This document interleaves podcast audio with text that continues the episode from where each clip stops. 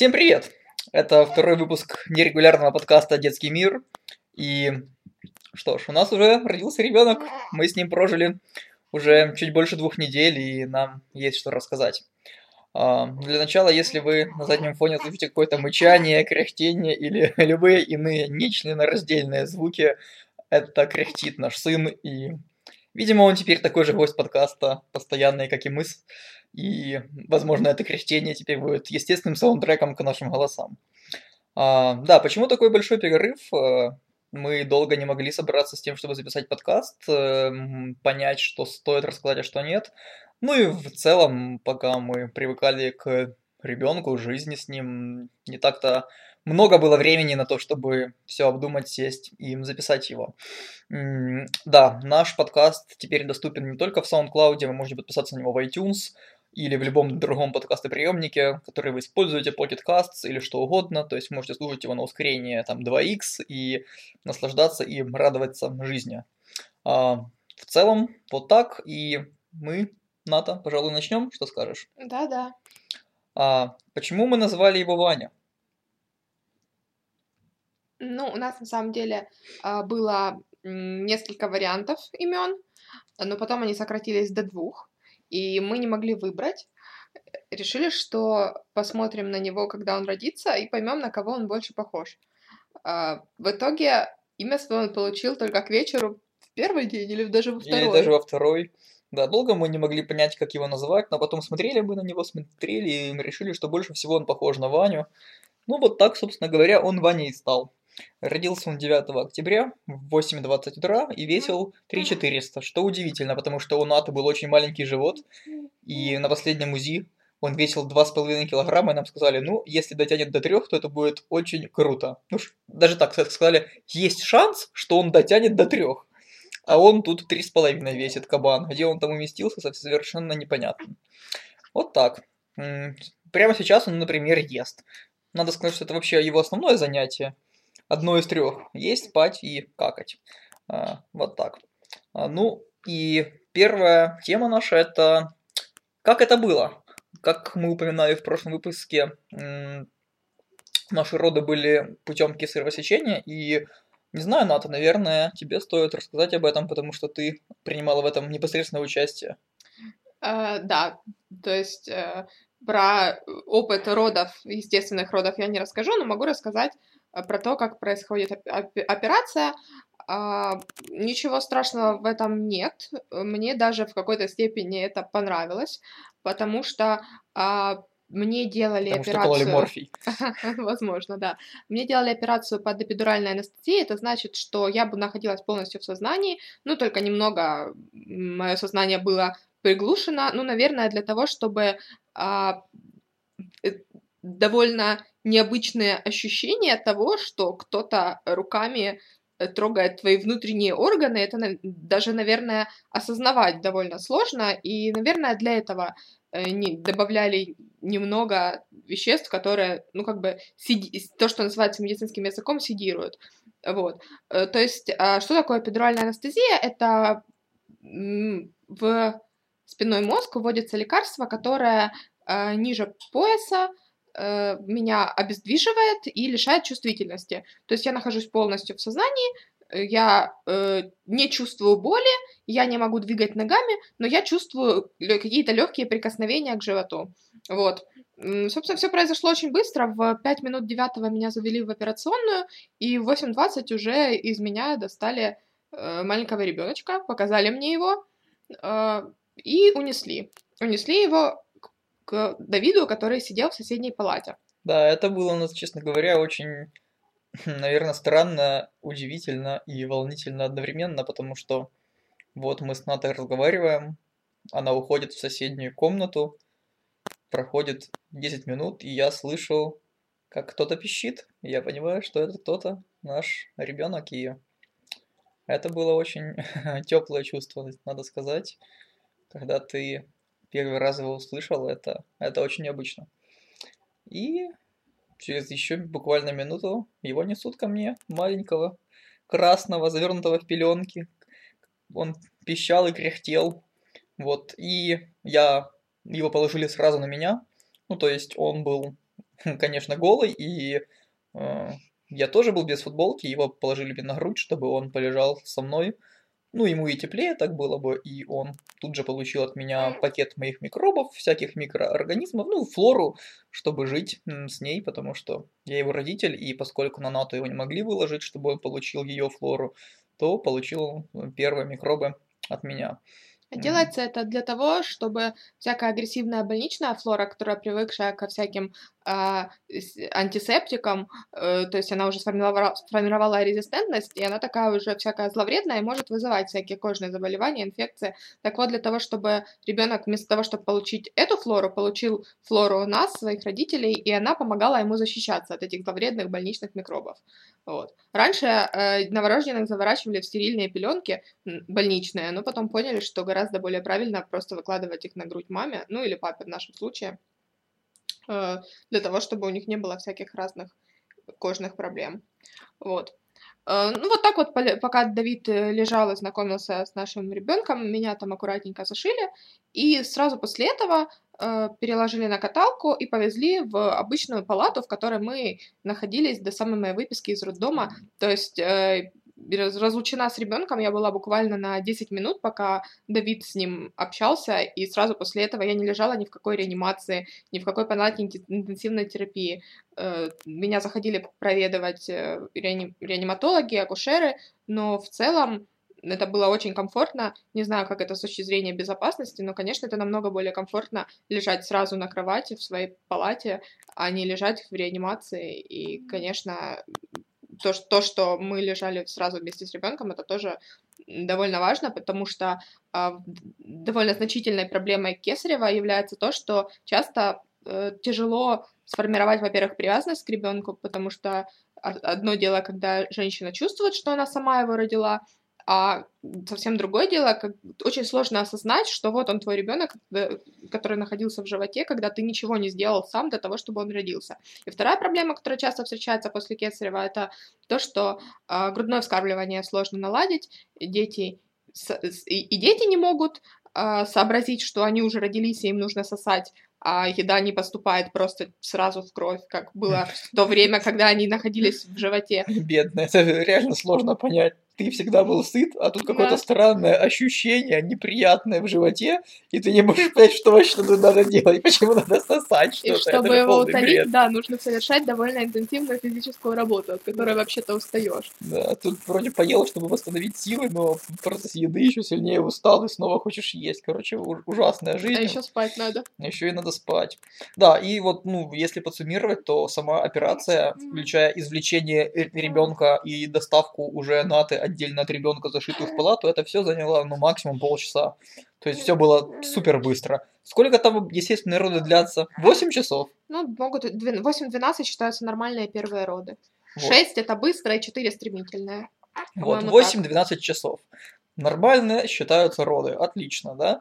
То есть вы можете мучиться 8 часов, или вы можете м, родить, условно говоря, ребенка за полчаса. Ну, конечно, у операции есть свои проблемы, помимо тех, которые я уже назвала, но действительно это в любом случае оперативное вмешательство, всегда есть риск большего, больше риск кровотечения, риск инфекции, осложнений и так далее. Но в том случае, когда все проходит без э, проблем, конечно, это более приятный способ, чем естественные роды. Да, но для нас естественные роды были вообще не вариант, потому что в итоге, когда его достали, оказалось, что он лежал просто поперек живота, и вокруг его шеи было тройное обвитие пуповины, и причем еще и тугое, ну то есть сам он бы никак не родился, делали бы или экстренное кесарево, или он бы вообще там задолбнулся и все такое. Так что это очень удачно, что мы решили делать кесарево, потому что именно оно было необходимо в этой ситуации. А, ну, теперь, не знаю, следует, наверное, рассказать о том, как прошли вообще эти первые дни в роддоме? Мы там суммарно были сколько? Пять дней, получается? Или четыре даже? На пятый меня выписали. Да, на пятый день, то есть это довольно быстро. И надо сказать, что мы... Наше пребывание в роддоме, это был самый обычный роддом, в, даже, можно сказать так, в промзоне, недалеко от коксохимического завода. Ну, то есть все по классике Э, таких промышленных советских э, будних серых дней, когда дети появляются возле завода, чтобы они могли максимально быстро пойти снова работать на завод, народить новых рабочих, и вот эта вот вся цепочка плановой экономики вращалась. Э, но, короче говоря, По-моему, в роддоме было все отлично. У нас была отдельная палата, в которой был свой собственный туалет, ванна, все было очень чистое, новое. И нам было там очень комфортно, у нас там был всякий холодильник, микроволновка, ну всякие вот эти вот э, все бытовые необходимые штуковины. К нам время от времени заходили врачи, а, были обеды, завтраки и ужины для Наты ну, из невкусной еды больничной, но она невкусная не потому, что они ненавидят людей и специально готовят невкусную еду, а потому что, как правило, больным нужно все очень диетическое, не соленое, не перченое, и в итоге, если приготовить еду очень диетическое, без каких-либо специй и ну, прямо скажем, не из самых дорогих продуктов, ну, то она не получится такой уж вкусной. По-моему, еда была очень вкусная. Это да, но Ната любит то, что я готовлю дома без всяких специй. А, вот. Самое приятное в палате была двуспальная кровать, потому что это на самом деле очень здорово, когда можете все втроем лежать рядом, так как будто вы лежали бы, как ли вы лежали бы дома, но только вы при этом находитесь в больнице, вынуждена, конечно, но именно двуспальная кровать это было то, что для меня было самым приятным. Да, просто почему мы на этом акцентируем внимание, потому что сейчас в большом количестве роддомов все еще процветает соцреализм, то есть несколько человек в одной палате, постоянно даже в этом было так. крики, да, даже в этом роддоме большинство палат это на несколько людей, и, конечно, это ну, не прямо очень комфортные условия. Ну, да, э, мы заплатили за эту палату, но за пять дней пребывания в этой палате, где было все, э, включая медикаменты, ну, полностью, э, за, за все мы заплатили 6 тысяч гривен, это, я не знаю, не, не так уж и дорого, это вот чисто палата получается? с медикаментами, да, чуть больше 200 долларов, 250, наверное, или даже меньше, 220 но это определенно того стоило, поэтому думаю, просто комфорт, э, я думаю, что он от него очень сильно зависит то, как будет себя чувствовать ребенок, мама и все такое, потому что это, наверное, одно из самых важных вещей. Ну а поначалу, когда первый день, как мы с ним провели, это было страшно немножко, потому что он же совсем крошечный, и его страшно взять, носить и там менять ему подгузник. А, а особенно Ната с зашитым животом, она не может встать, пойти, что-то сделать, ей нужно лежать. И в первые несколько дней э, я делал все это, и это было немного э, страшновато, но поскольку, ну, даже так, я бы даже сказал, что это мне было не очень страшно. Я понимал, что это должно быть страшно, но поскольку у меня не было выхода, ну, то есть, никто не возьмет его и не переложит куда-то, никто не возьмет и не поменяет, не поменяет подгузник. Наты нет, ну, она не может это делать. Медсестры, типа, они заняты более важными какими-то вещами, там, кому-то капельницы ставят и все такое прочее. Ну, то есть, мне нужно это делать. Типа, если я этого не сделаю, то никто не сделает. Ну, и ты как-то довольно быстро забываешь о том, что это страшно, о боже, как его держать, берешь его как-нибудь и засовываешь его в новый подгузник, там, или в пеленку, или еще что-нибудь. Как его запеленать, чтобы он не распеленывался? Берешь и, и гуглишь, как пеленать ребенка. Находишь картинку со схемой и пеленаешь его. Короче говоря, все на поверку оказалось очень просто в этом плане. Ну, то есть ничего в этом сложного нет. Кажется, что это дичь и страх, как его взять, как его завернуть, как его то, как его все. На самом деле это очень просто. Просто берешь и делаешь то, что нужно, и лишний раз об этом не думаешь. Надо? Ну, действительно так. Но что стало проблемой, это сон, особенно в несколько ночей. Первую ночь мы спали 8 а, часов. Такого, наверное, не повторится в ближайший год. Но мы послушали э, медсестру из детского отделения, дали ему смесь, и после смеси он проспал 8 часов без перерыва. Вообще-то неонатологи не советуют так делать, потому что э, особенно если дети исключительно на грудном вскармливании, потому что за три часа они успевают настолько проголодаться, что не могут проснуться от голода, их надо будить для того, чтобы они поели. Вот. Но в первую ночь мы дали смесь и хорошо поспали 8 часов, но уже на следующую ночь и э, последующие несколько ночей э, заснуть было для меня серьезной проблемой, потому что э, ребенок постоянно издает какие-то звуки. Он не крепко спит, он кряхтит, ворочается, но ты к этому не привык, и ты во-первых, переживаешь, все ли с ним нормально, во-вторых, переживаешь, не голодный ли он, не значит этот звук, что его нужно снова накормить, в-третьих, ты сам находишься в довольно возбужденном состоянии, э, немного эйфоричном, немного тревожном, и вот эта вся смесь совершенно не дает тебе спать, и первое, первую ночь мы спали, но вторую, третью я спала, наверное, может быть, пару часов от силы, ну или дремала, потому что было просто невероятно тяжело расслабиться. Да, ну, вот так. И потом э, мы его во вторую ночь тоже подкормили смесью, но это было уже часов 12 вечера, ну, совсем поздно, и он тоже проспал часа 4, а потом мы его уже не кормили смесью, и мы только лишь э, кормили его молоком ната. Вот. Э, ну, что еще такого интересного у нас происходило в роддоме? А, в роддоме была такая интересная штука, как бабище. Другие роженицы. Ну, то есть, э, почему-то так сложилось, ну, возможно, это потому, что мы рожали в таком роддоме, который находится в жесткой промзоне, там, как Сахимы, типа рабочие районы и все такое прочее, а, что там не было там каких-то относительно молодых э, или даже симпатичных э, беременных женщин или чего-то типа такого. Все другие беременные, которых я видел, это были э, бабищи, которым больше 30 лет, точно. Они толстые и ужасно выглядящие в каких-то самых ущербных халатах, которые только они могли найти на каком-то местном рынке. Ну, то есть на рынке же можно найти красивый халат, какой-то однотонный, но они были в самых ужасных и выглядели ужасно. Но это такое. Ну, на самом деле, кто я такой, чтобы судить о внешнем виде людей? Ну, то есть они, им так комфортно и чудесно. Мне все равно круче всего было то, что э, они были просто недовольны всем. Недовольны тем, что им нужно сдавать анализы, недовольны тем, что им нужно идти на флюорографию, недовольны тем, что государство дает им бесплатно бэби-бокс, недовольны буквально каждым элементом своего существования. И это было очень странно и в какой-то степени смешно. И не знаю, Ната, есть какие-то идеи, почему это вообще так? Наверное, бесплатная медицина. Вот я часто сталкиваюсь с этим в силу своей работы, что очень почему-то очень часто э, пациенты наших бесплатных больниц тоже всем недовольны. Да, вот почему-то, если человеку предоставляется услуга бесплатно, он ей всегда недоволен, причем очень сильно недоволен. Не знаю, возможно, в частных больницах это и не так, потому что ты-то там заплатил за что-то определенное, ты это заранее знаешь. Может быть, и мы такое. довольны исключительно потому, что мы заплатили за нашу палату. Это вообще вписывается в нашу теорию. Да. Короче, это было очень странно, что было очень много недовольных бабищ. А, в целом это все. Ага. Еще а, я уже упоминал Baby Box, который дает бесплатно государство. А, это такая большая-большая коробка, куда мог бы поместиться, наверное, какой-то телевизор или что-то типа того. Ну, а, а другой формы. Не, ну она формы, в которую поместится плоский телевизор, такая, да. понимаешь? Большая плоская коробка, в которой о, лежит очень много детских вещей. О, я даже записал видеообзор на YouTube, я думаю, что, возможно, в шоу-ноутах к этому подкасту будет ссылочка. Также там есть видео на видеообзор и распаковку ребенка. Это тоже такой немного смешной прикольчик мы снимали. А, вот так.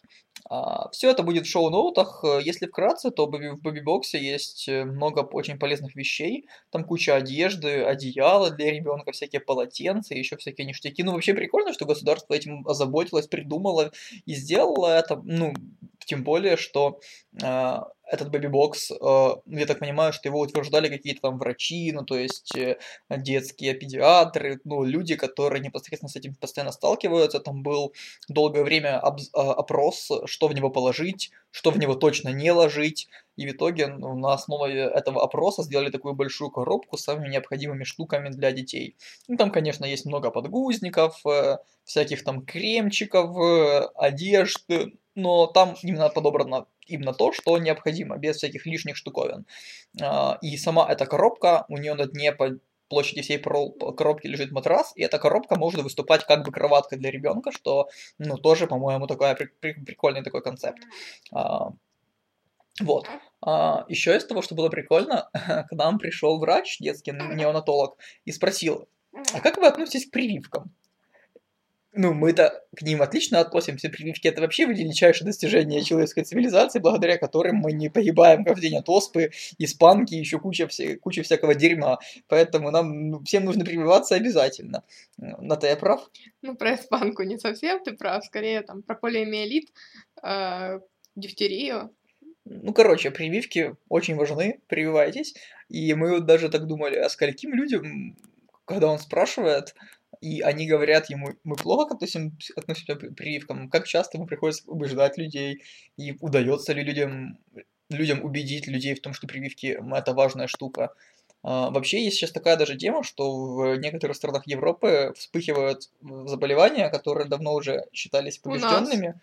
Ну и в Европе это тоже такое Но у есть. нас о- очень плохая ситуация, особенно с корью. Да, потому что из-за скепсиса к прививкам люди не прививаются и снова вспыхивают заболевания, которые уже как бы были побеждены благодаря всеобщей вакцинации.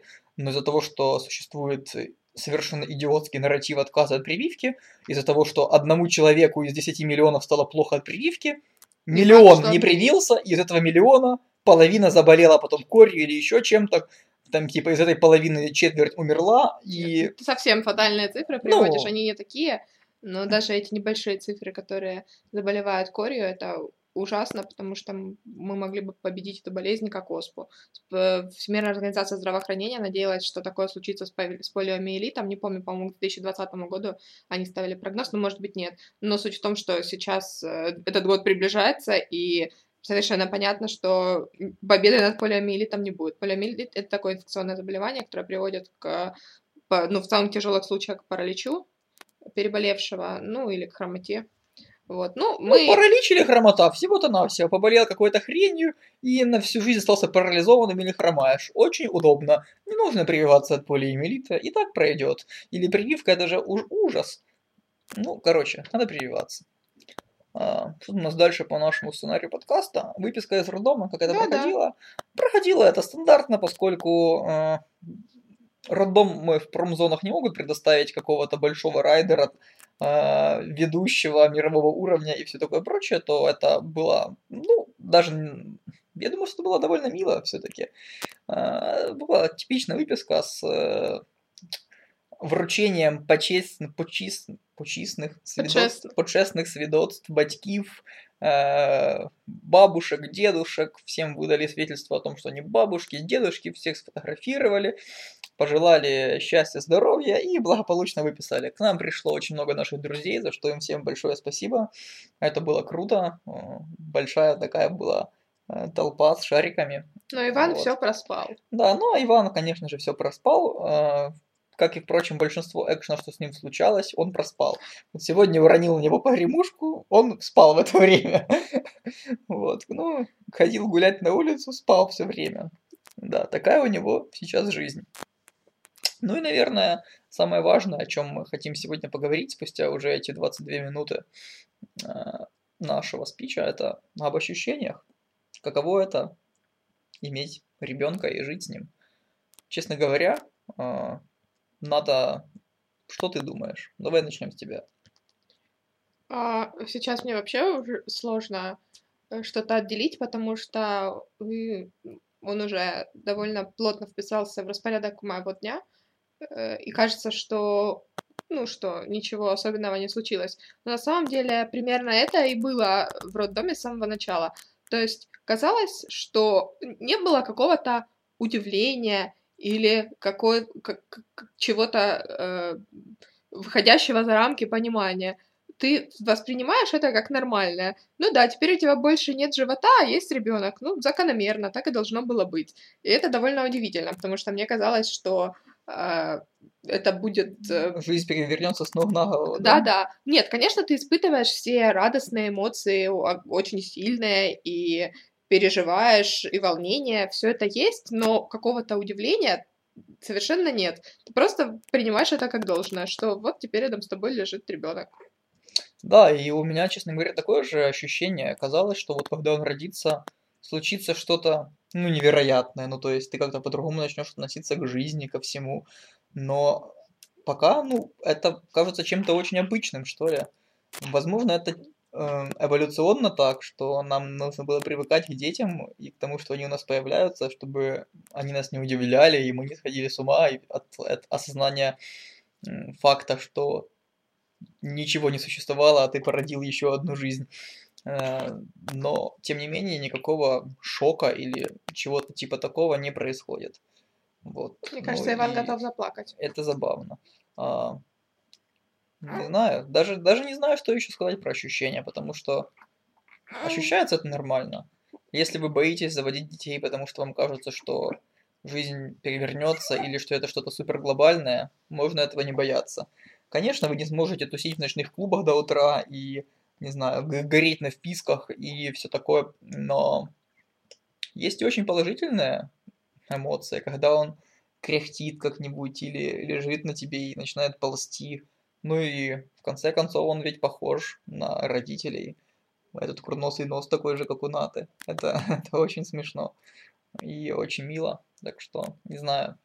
Казалось, что это более что-то страшное, чем оказалось на самом деле. А, возможно, мы пока еще не понимаем, о чем говорим, потому что маленькие дети, маленькие проблемы, но... Потому что у нас еще не начались колики. Да, но у него уже болел живот, и он, бедный, очень несчастно плакал. А мы об этом расскажем в следующем подкасте. Да, мы, скорее всего, об этом все расскажем в следующем подкасте.